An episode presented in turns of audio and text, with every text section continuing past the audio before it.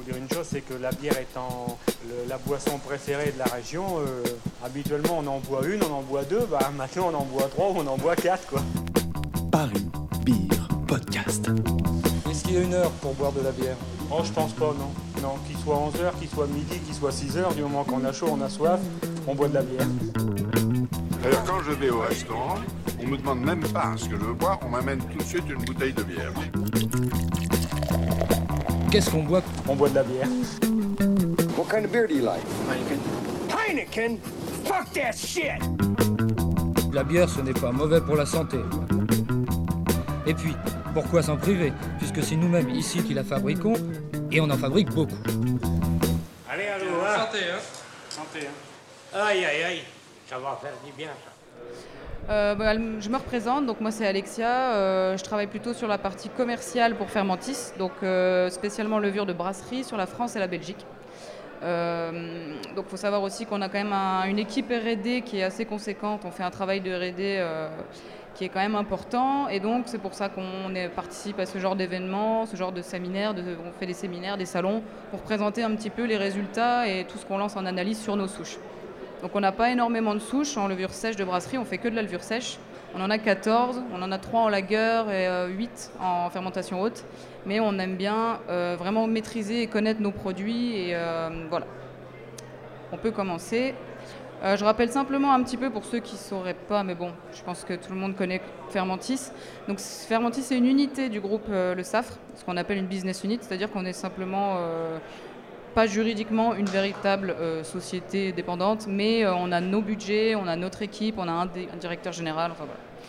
Euh, donc Fermentis, c'est les levures pour boissons fermentées, vin, bière, spiritueux. À l'origine, le groupe Le Saf, donc le groupe Le Saf, c'est premier producteur mondial de levure, et c'est connu à l'origine pour la panification. Après, donc, je vous ai remis un petit peu toutes les filiales qu'on peut voir. Donc, tout ce qui va être LHC, phyllo, agroxine, bien-être et santé, donc soit humain, animal ou des plantes. Euh, après, biotechnologie industrielle, donc là, on sera sur tout ce qui est biocarburant, goût, plaisir alimentaire. Là, on reste sur le pain, mais un petit peu aussi sur ce qui est euh, additif alimentaire, édulcorant, etc. Mais toujours à partir de levure. Donc je le rappelle encore ici, premier producteur mondial de levure, euh, produit innovant, souche et produit de levure. Euh, voilà, pour offrir des avantages techniques, économiques et durables. L'avantage de la levure sèche par rapport à la levure liquide, je pense que ça c'est assez euh, évident. C'est au niveau du stockage. Euh, le stockage, on est sur une DLUO à 3 ans, de 3 ans, dans des conditions où on peut se permettre d'être à température ambiante, pas forcément une hygrométrie très contrôlée. Par rapport à la levure liquide, la levure liquide c'est un mois à conserver au frais. Et voilà. Donc moi ici là je voulais vous parler un petit peu pendant cette conférence de, bière houblonnée. Donc principalement les styles NEPA euh, brut IPA. Donc nous il faut savoir dans notre gamme on n'a pas forcément une souche pour un style de bière. Je pense qu'on est d'accord là-dessus, ça n'existe pas réellement. Donc en fait simplement vous montrer un petit peu pour les styles NEPA et brut IPA quelle souche nous on vous recommande et donc ça sera énormément basé sur de l'analyse sensorielle puisqu'on a un panel sensoriel à Fermentis et euh, voilà. Donc on va commencer avec le style NEPA. Donc je fais un petit rappel, euh, savoir d'où ça vient. Donc c'est pas très vieux, ça fait à peu près un an, un an et demi qu'on commence à en entendre bien parler. Donc euh, bière IPA de la côte Est. Donc euh, bon, je pense que vous savez très bien ce que c'est, on en a assez ici sur le salon. Cet aspect très laiteux, très jus de fruits, très tropical au goût. Donc on est sur tout ce qui est mangue, passion, litchi. Donc un, trou, un, comment dire, un trouble qui vient pas que de la levure, hein. il faut jouer sur les maltes également, et euh, donc les arômes quand même assez intenses et fruités du houblon comparé aux IPA qu'on va pouvoir retrouver sur la côte ouest, notamment Brut IPA, donc ça j'en parlerai un peu après. Euh, voilà, un petit visuel, euh, on en a assez ici, je pense que vous en avez tous bu. Bon là c'est assez... c'est assez marqué, oui. oui, oui, oui. C'est les plus connus. hein. Bah, je crois qu'il y a la Hopi, je crois c'est juste après, sur la diapo d'après. La Edith Hopper, l'alchimiste, première style, premier, première bière dans le style. Et c'est d'ailleurs grâce à eux que dans le BJCP, le guide de référence des bières de l'association, euh, comment elle s'appelle cette association? Euh, Brewers Association, je crois, aux États-Unis, qui référence les bières. C'est le style, le guide euh, premier, numéro un de référence des styles de bière. Donc le style a été référencé il y a, ouais, il y a un an. Donc c'est en partie grâce à eux. Ils ont été les premiers à brasser en, 2000, bah, en 2003, mais le style, voilà, popularité dans les années 2010, et c'est seulement il y a deux ans, un an et demi, qu'il a été référencé en tant que style indépendant. Ça s'appelle dans le, guide, c'est Juicy Hazy IPA. En fait, c'est pas vraiment New England IPA. Euh, bon, pour les caractéristiques IBU, on, est de, peut quand même aller de 25 à 60. SRM, donc c'est la couleur. Vous avez soit l'échelle en EBC, soit SRM. EBC, c'est Europe. SRM, c'est plutôt États-Unis. Donc, il faut savoir, par exemple, si on à 3 SRM, c'est le double en EBC. C'est 6 EBC pour l'échelle de couleur. Euh, en densité de départ, on est un, soit un 0,6, un 0,8, on va dire qu'on est à 15 plateaux, 20 plateaux. On finit à 3 ou 4 et l'alcool, ça varie aussi, on peut avoir des, des NEPA de 6 à 9% en alcool. Euh, les caractéristiques principales et premières surtout, c'est ce que je disais, euh, l'aspect juicy, très jus de fruits, qu'on peut assimiler à la consommation de jus de fruits mûrs, jus de fruits ou même du fruit frais, mais toujours vraiment axé sur le tropical. Hazy, donc cette brume qui est plus ou moins légère, euh, qui va quand même donner ce côté très opaque, qui est dû donc aux résidus du houblon et protéines, et pas que les levures. C'est même principalement les résidus du houblon et protéines. Euh, donc le côté houblonné, je l'ai dit, qui est quand même assez intense, assez marqué. Donc tropicaux, mangue, j'en ai parlé, agrumes aussi. La couleur paille dorée, parfois orangée, sur les photos qu'on a vues avant. Euh, le profil maltais, par contre, est très neutre. C'est vraiment pas ce qui doit dominer dans, dans la NEPA. Euh, on peut avoir des arômes un petit peu légers qui vont aller un peu sur le, miel biscuit. L'amertume, même si c'est chargé en houblon, doit être quand même assez douce en fin de bouche. Et un corps euh, qui, est, on va dire, euh, assez léger, qui est surtout apporté par la teneur en alcool. Et c'est quand même une bière qui doit rester, on dit en anglais, drinkable, malgré qu'on a maintenant des, dix- doubles. Voilà. Donc avec Fermentis, qu'est-ce qu'on a fait par rapport à ce style?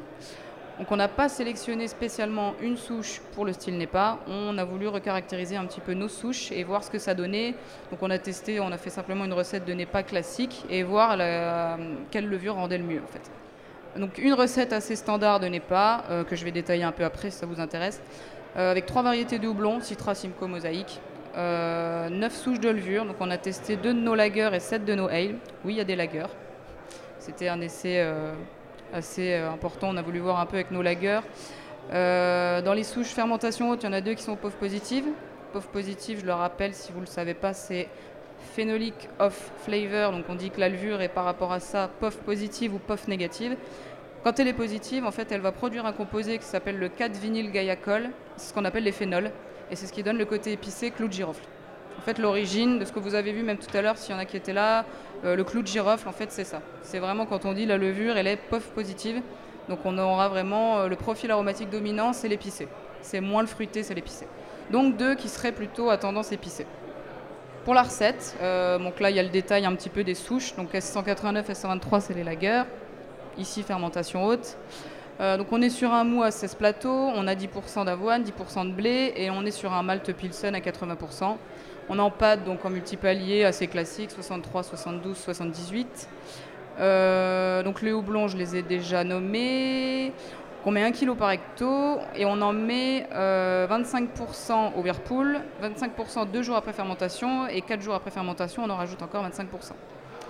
Euh, on fermente à 23 degrés, on fait une garde à 10 degrés, alors j'ai plus le temps mais je crois que c'était deux semaines et on centrifuge. Voilà. Euh, la question qu'on se pose déjà euh, n'est pas on reste sur un style IPA, donc un style houblonné, c'est est-ce que la levure finalement va pouvoir influencer le caractère houblonné? Est-ce que on va comparer déjà deux bières avec deux levures, est-ce qu'on va ressentir plus le côté houblonné dans l'une que dans l'autre? Déjà première question. Deuxième question, ça va être après, euh, quel est le profil du houblon qu'on va ressentir le plus? Est-ce qu'on sera plutôt sur du résineux, de l'herbal, ou est-ce qu'on sera plutôt sur du fruité, du tropical, de l'agrume Et nous, on voudrait plutôt du tropical, du fruité. Euh, le caractère juicy, donc ça, juicy, c'est un peu un mélange de tout. C'est sur le trouble, euh, l'aspect jus de fruits. Voilà, c'est vraiment le descriptif premier de la NEPA. Euh, donc ça, ce qu'il y a vulgairement ici en photo, donc je crois qu'on peut passer à diapo après. C'est juste pour vous montrer que Fermentis, on a un panel de dégustation, un panel expérimenté. On a une quarantaine, on a une session à peu près par semaine. Donc c'est soit on se teste sur nos souches à nous, sur voilà par exemple ce style de projet, ou sur des bières commerciales aussi. On peut, ça nous permet un petit peu de tester notre, euh, notre connaissance et voir comment on réagit face à l'amertume, face à l'astringence, face à l'acidité. Voilà, donc là on a passé ces bières-là au panel.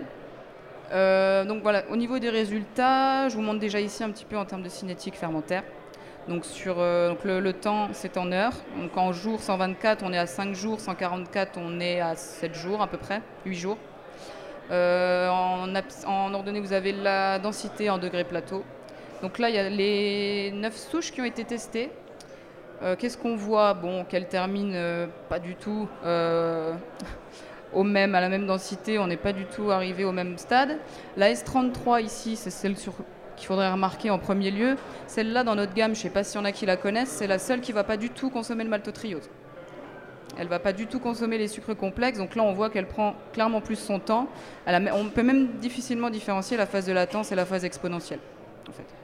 Et forcément, on arrive quasiment à 5-6 plateaux, donc là c'est énorme, c'est beaucoup trop sucré, on peut déjà l'éliminer d'office. Pour le reste, après, on va aller un petit peu plus loin. Euh, ici, qu'est-ce qu'on a voulu voir? La turbidité. Donc, vous voyez, sur nos fiches de, on appelle ça les fiches de, de panel en dégustation, on a des échelles simplement et on note de 0 à 8. Donc, c'est 0, 1, 2, 3, 4 sur le milieu, 8 en- à la fin. Euh, simplement ce qu'on voit, ce qu'on ressent, que ce soit au nez, en bouche, on a plusieurs échelles. Là, sur la turbidité, c'était donc au visuel, à savoir si on la trouvait, ben voilà, ça c'est vraiment les tests qu'on a fait en photo. On note ce de 0 à 8. Donc on voit qu'il y a trois souches qui vont quand même déjà ressortir sur ce côté très trouble, nous c'est ce qu'on veut, hein, très turbide, la turbidité c'est vraiment le trouble. Donc on a S33, S04, 97, qui sont trois souches de fermentation haute. Là on n'a pas de lager sélectionné ici. Ensuite, le caractère maltais, même si j'ai dit que c'était vraiment quelque chose de pas dominant, il faut quand même l'analyser aussi et voir si ça ressort ou non. Le caractère maltais, là, il n'y a pas d'énormes différences significatives, sachant qu'on va de 0 à 8, on est maximum à 2, 2.1. Donc là, très bien, déjà de base très bien. Mais nos trois souches de tout à l'heure, ici, ne sont pas forcément marquées euh, comme elles avaient pu l'être avant. Donc le caractère maltais, ce qui nous allait très bien, c'est que on est assez faible. On n'a pas ce côté maltais en bouche très dominant. Ici, ce style de graphique, donc euh, après toutes ces, fiches de dégustation, on a une personne qui est vraiment dédiée à ça dans l'équipe Fermentis, qui fait de l'analyse statistique et qui nous, voilà, qui nous, qui nous sort ce, ce style de ces genres de graphiques. Ici, c'est ce qu'on appelle un biplot, une analyse de composantes principales, peu importe. Ce qu'il faut voir, c'est que vous avez donc en bleu, c'est les, observations, on appelle ça donc les souches, comment elles vont se placer par rapport à ce qui est en rouge, les variables. Les variables, c'est quoi? Ça va être les descripteurs. Donc on, avait on a l'after-bitterness, c'est-à-dire l'amertume en fin de bouche. On va avoir l'amertume, le côté euh, floral houblonné, le côté phénolique, ce que je disais tout à l'heure, plutôt épicé. Euh, fermentation, vraiment le fruité de la fermentation, très euh, arôme vraiment fermentaire, le soufre, enfin voilà. Et voir un petit peu, il faut imaginer ce style de graphique-là en 3D. En fait, vous avez les axes qui partent un petit peu partout et euh, voir un peu vos points, donc les souches ici en l'occurrence, à peu près vers quoi elles se situent, vers quoi elles se rapprochent. Donc nous, pour euh, la NEPA, les descripteurs seront plutôt de ce côté-là. Vous avez le hop citric, hop fruity, tropical, turbidité, hop caractère, tout simplement.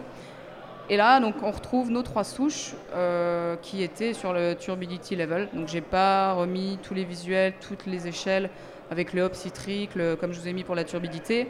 Mais voilà, ça c'est un petit peu le graphique final en conclusion qui nous montre qu'on a bien quand même nos trois souches qui sont dans, à, ce- à cet endroit-là. On les retrouve ici, donc sur ce style de graphique où là on a sélectionné simplement, on a voulu afficher vraiment turbidité, euh, niveau de turbidité, le fruité, le tropical surtout. Donc fermentation, euh, les aspects fermentaires, ça aussi pareil, on n'en veut pas tellement. Côté vraiment arôme fermentaire, euh, herbal, la même chose, et juicy. Donc c'est comme ça qu'on a pu. euh, voilà, il y a d'autres analyses complémentaires. Je présente pas tout aujourd'hui. Si ça vous intéresse, ça on peut en discuter. J'ai des PDF à fournir, j'ai des, des choses comme ça. Là, je détaille pas tout, c'est assez grossier, mais voilà, c'est à partir de là qu'on a enfin sélectionné. On les avait déjà sélectionnés, mais qu'on a pu discuter de ce style et recommander ces trois souches là. C'est le, même qu'avant, mais ouvert avec un peu plus de descripteurs. Donc, on est vraiment bien sur passion mangue, euh, pineapple, ananas, euh, un petit peu d'orange agrume ici. On est sur euh, une amertume assez douce. On n'est pas du tout sur le harsh, sur le dur. Donc voilà, par rapport à ces trois souches-là, c'est vraiment ce qui collait le mieux au style n'est pas. Euh, oui, alors une dernière chose aussi, puisqu'on est dans des bières houblonnées, on est sur donc euh, le houblon. Le houblon, c'est quoi? Le houblon, ça va être des acides alpha, des acides bêta, donc ça c'est la résine, et une partie huile essentielle. Ce qui va vraiment euh, vous donner ce côté aromatique quand vous faites un dry hop ou que vous mettez juste le houblon aromatique, c'est les huiles essentielles, principalement. Les résines, acide alpha, c'est l'amertume. C'est vraiment le côté amertume.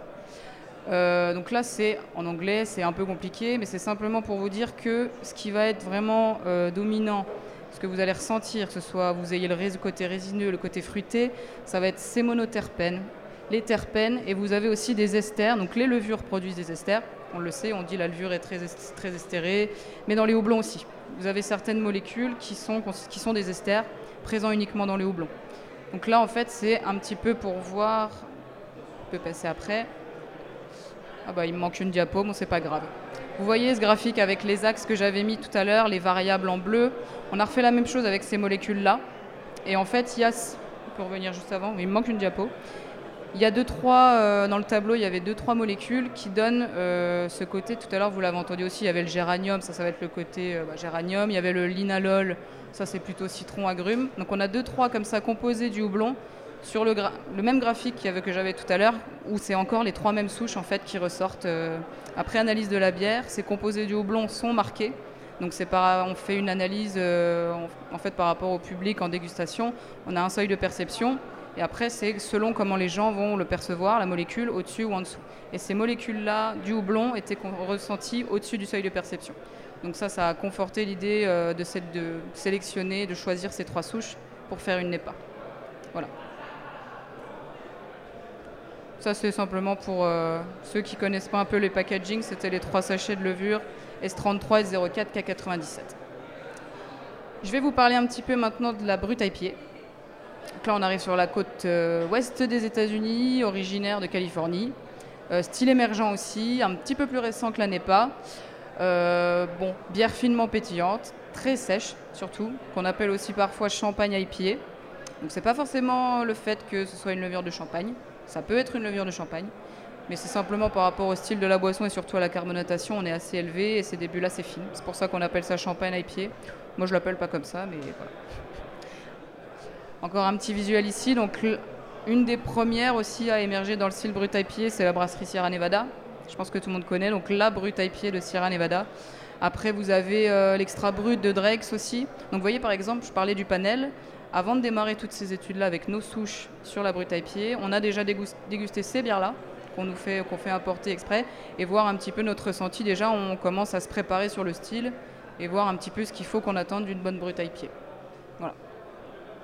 Euh, l'origine même, donc ça je l'ai remis parce que bon voilà ça peut être intéressant. Kim d'avant, donc qui était, euh, bah, qui est toujours maître brasseur donc à San Francisco à la San Francisco Social Kitchen and Brewery. C'est de là que, le style aussi a vraiment commencé à, perdurer. Depuis 2017, c'est plus récent. Euh, donc il a voulu savoir simplement si l'enzyme, puisque dans une brute à pied, on va en parler, mais je pense que vous savez, on rajoute une enzyme qui est une amyloglucosidase. Il a simplement eu l'idée aussi, lui, de tester ça et de voir si ça pouvait être appliqué sur une IPA assez basique, en fait. Euh, donc voilà. Au niveau des caractéristiques, amertume IBU, on va de 15 à 25. Euh, SRM, donc sur les couleurs, on est assez léger, 5-15. Hein, densité de départ, pareil, on peut partir de 15-19 plateaux. En densité finale, par contre, là, on va être vraiment bas. On peut être à 0 plateau, on peut même être à 0,990, 1,004. Moi, je parle en, en degrés plateau, mais on est à maximum un plateau. On arrive maximum à un plateau. Euh, en alcool, là, c'est variable aussi, 5 à 12% euh, Donc, très sèche, quasi zéro plateau en densité finale arrivé dû au travail de l'enzyme, combiné euh, au travail de la levure, qui est de toute façon une levure quand même très atténuante de base. Sur la couleur, bon, on a une belle mousse qui est euh, assez blanche, assez fine quand même, et euh, une couleur très pâle, très très pâle. donc la mousse qui est quand même due à la saturation importante, c'est ce que je disais, on peut aller jusqu'à 7 grammes par litre de CO2. Pour l'amertume très légère, donc par rapport à ce que je disais au NEPA, là on, est vraiment très léger. Arôme de houblon, euh, ça sera plutôt, donc c'est là aussi qu'on peut un peu l'assimiler au champagne, on va avoir plutôt le côté, euh, des fois un peu vin blanc, un peu raisin, euh, légèrement agrumes, voire fruits tropicaux, mais ça, bon, c'est plutôt raisin agrumes. Je sais pas pourquoi j'ai mis marché actuel, je l'avais mis au-dessus. Donc de 5 à 12 voilà. Donc là ici, quelle souche de levure est-ce qu'on pourrait utiliser de chez Fermentis pour une brute à pied? Donc la même chose que n'est pas. On repart sur le même schéma, le même cas de figure où on utilise une recette type. On va tester cette fois 6 souches de levure. Tout à l'heure c'était 9, c'est simplement qu'on fait une présélection. On se doute très bien quand même lesquelles vont fonctionner et celles qui ne vont pas fonctionner. Donc la, même question qu'on se pose, est-ce qu'il va y avoir un impact sur le caractère houblonné? Parce qu'il faut quand même qu'on en ait un petit peu. Euh, et savoir quel type de profil on va avoir aromatique sur le houblon, plutôt résineux, plutôt euh, fruité. La recette, je vous la remets ici. Donc on a 6 levures euh, US05, S04, B256, K97, S33, HA18 et une amyloglucosidase qu'on a rajouté quand même à un dosage assez conséquent. Euh, en même temps que la levure hein, au moment du pitching, à 50 grammes par hecto. C'est énorme. En théorie, l'enzyme, vous pouvez la doser à 10 grammes hecto. C'est déjà bien. Euh, c'est pas moi qui ai fait la recette, mais on l'a dosé à 50 grammes hecto. Voilà.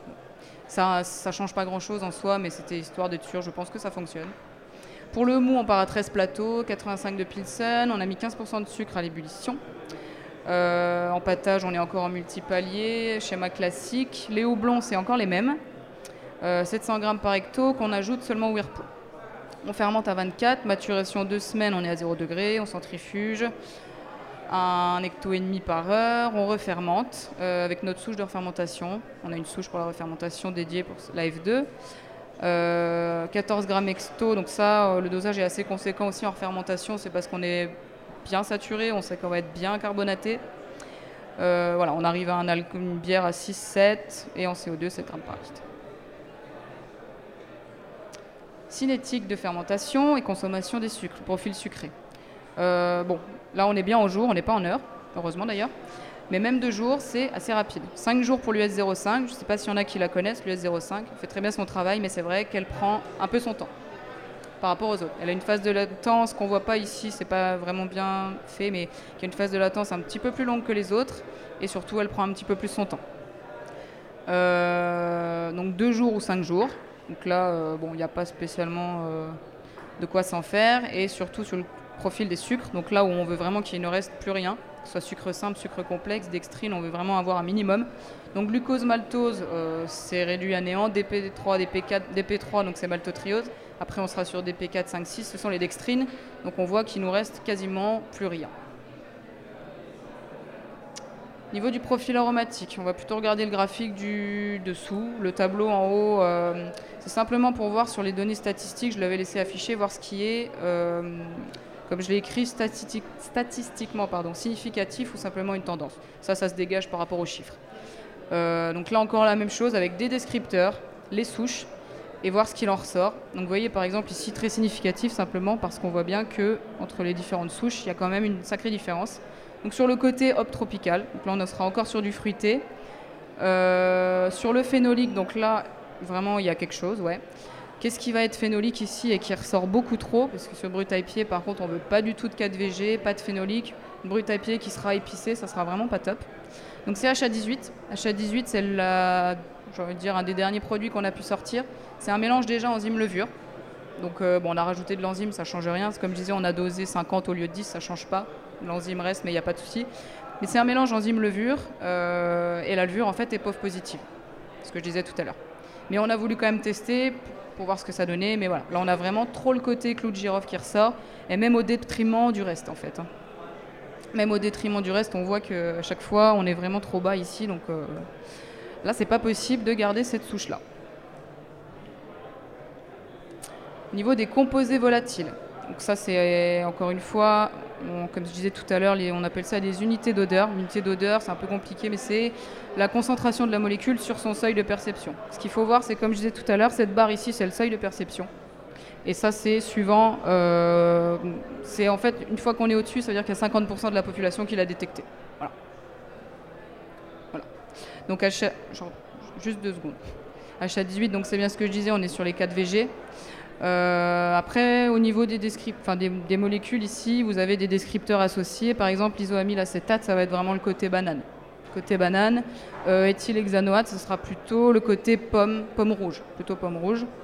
Euh, donc on voit que, alors éthylacétate, on est plutôt sur le côté euh, solvant, mais qui n'est pas un faux goût, j'ai envie de dire.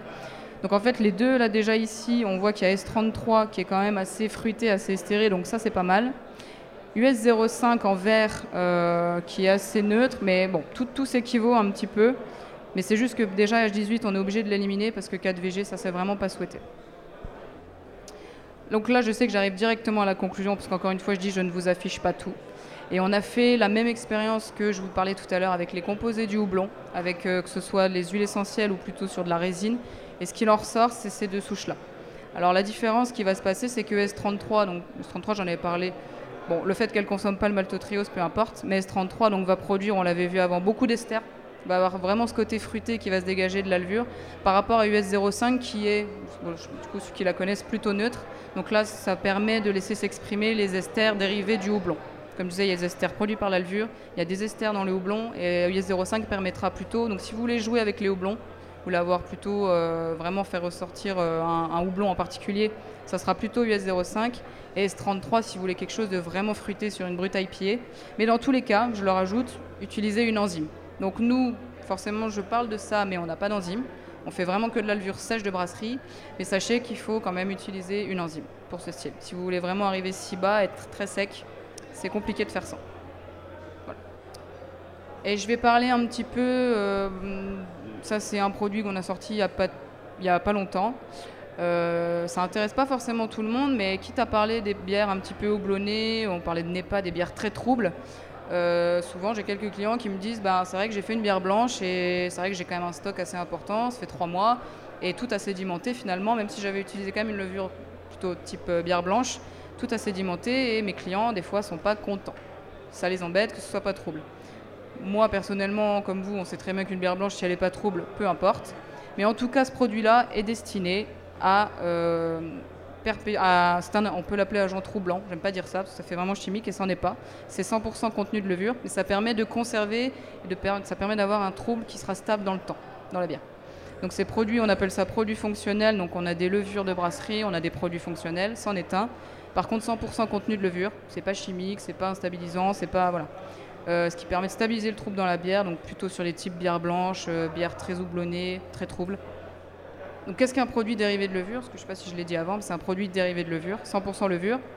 Euh, comment on obtient ça? À partir d'une levure, donc soit on, va soit on inactive la levure, donc en, en, appliquant des certaines conditions de pH et de température, on va soit inactiver la levure, soit on va en partie l'autolyser, soit on va carrément séparer sa membrane de son contenu.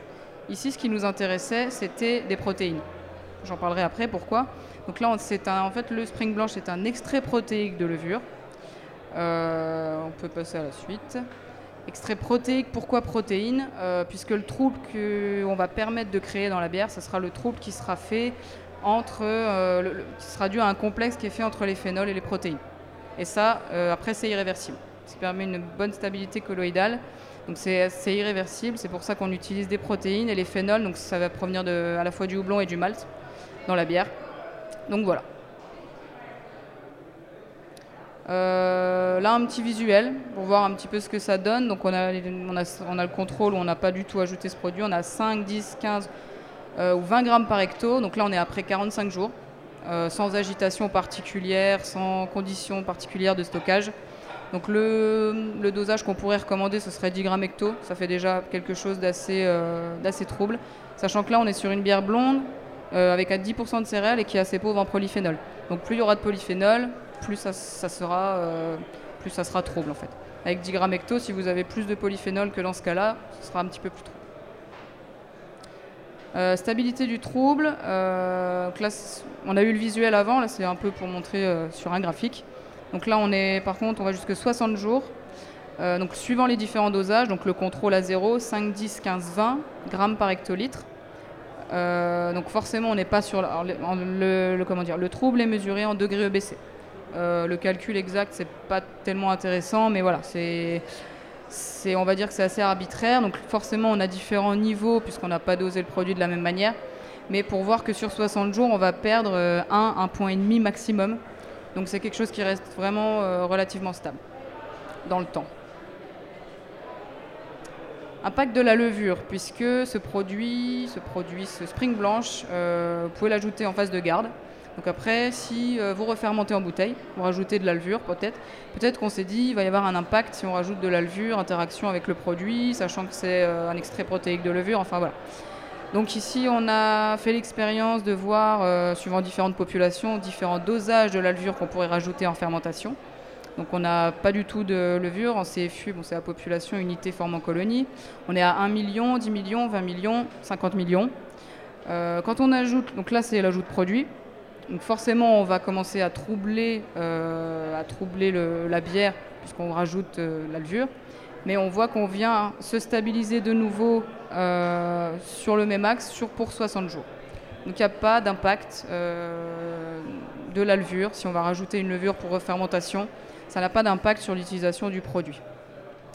Euh, ce qu'il faut retenir sur ce produit, malgré tous les résultats, les résultats que j'ai montrés là et ceux qu'on a, il faut savoir que ça va être quand même dépendant de la composition de mou de base. Faut savoir si vous avez quand même plus ou moins de céréales, euh, si vous filtrez, si vous centrifugez, si vous utilisez des stabilisants, si vous pasteurisez, et donc dépendant à la fois de la quantité de polyphénol et de protéines, également de la teneur en alcool. Plus vous serez haut en alcool, euh, moins vous conserverez le trouble. Je ne l'ai pas affiché ici, mais c'est prouvé, on l'a prouvé. Après, euh, moins vous garderez le trouble, je vais parler de 60 jours. Au lieu de 60 jours, d'avoir ce trouble à 60 jours, vous l'aurez à 30 jours. Plus vous avez une bière forte en alcool. Euh, donc, Spring Blanche favorise la stabilité du trouble dans plusieurs types de bières. On a fait sur blanche, blonde, pasteurisée ou non. Pasteurisation n'a pas euh, d'impact. L'utilisation de stabilisants, en revanche, notamment les protéases, altère le trouble. Ça, on pouvait s'en douter. Euh, la quantité de levure, donc ça on l'a vu juste avant pour la fermentation éventuelle, n'affecte pas la stabilité.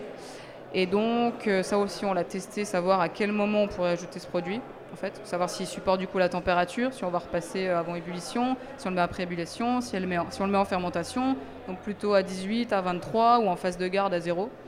Et l'idéal c'est en phase de garde. Voilà, pendant la phase de garde, que vous fassiez 5 jours ou 3 semaines, euh, vous pouvez le mettre dès le début de la phase de garde.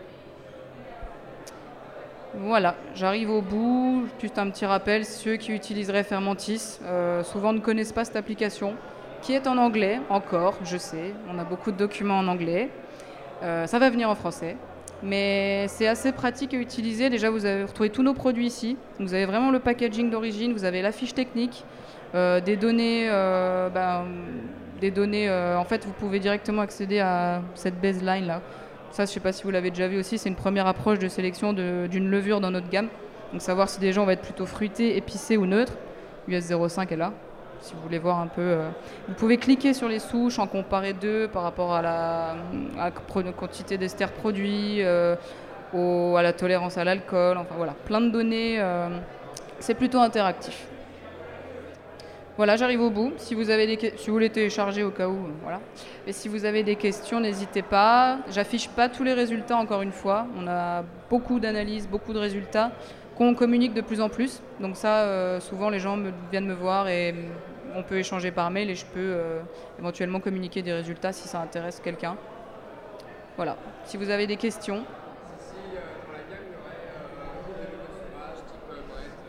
Non, euh, je peux parler un peu fort pour tout le monde. Ça, les breads, j'en entends parler depuis un moment déjà là.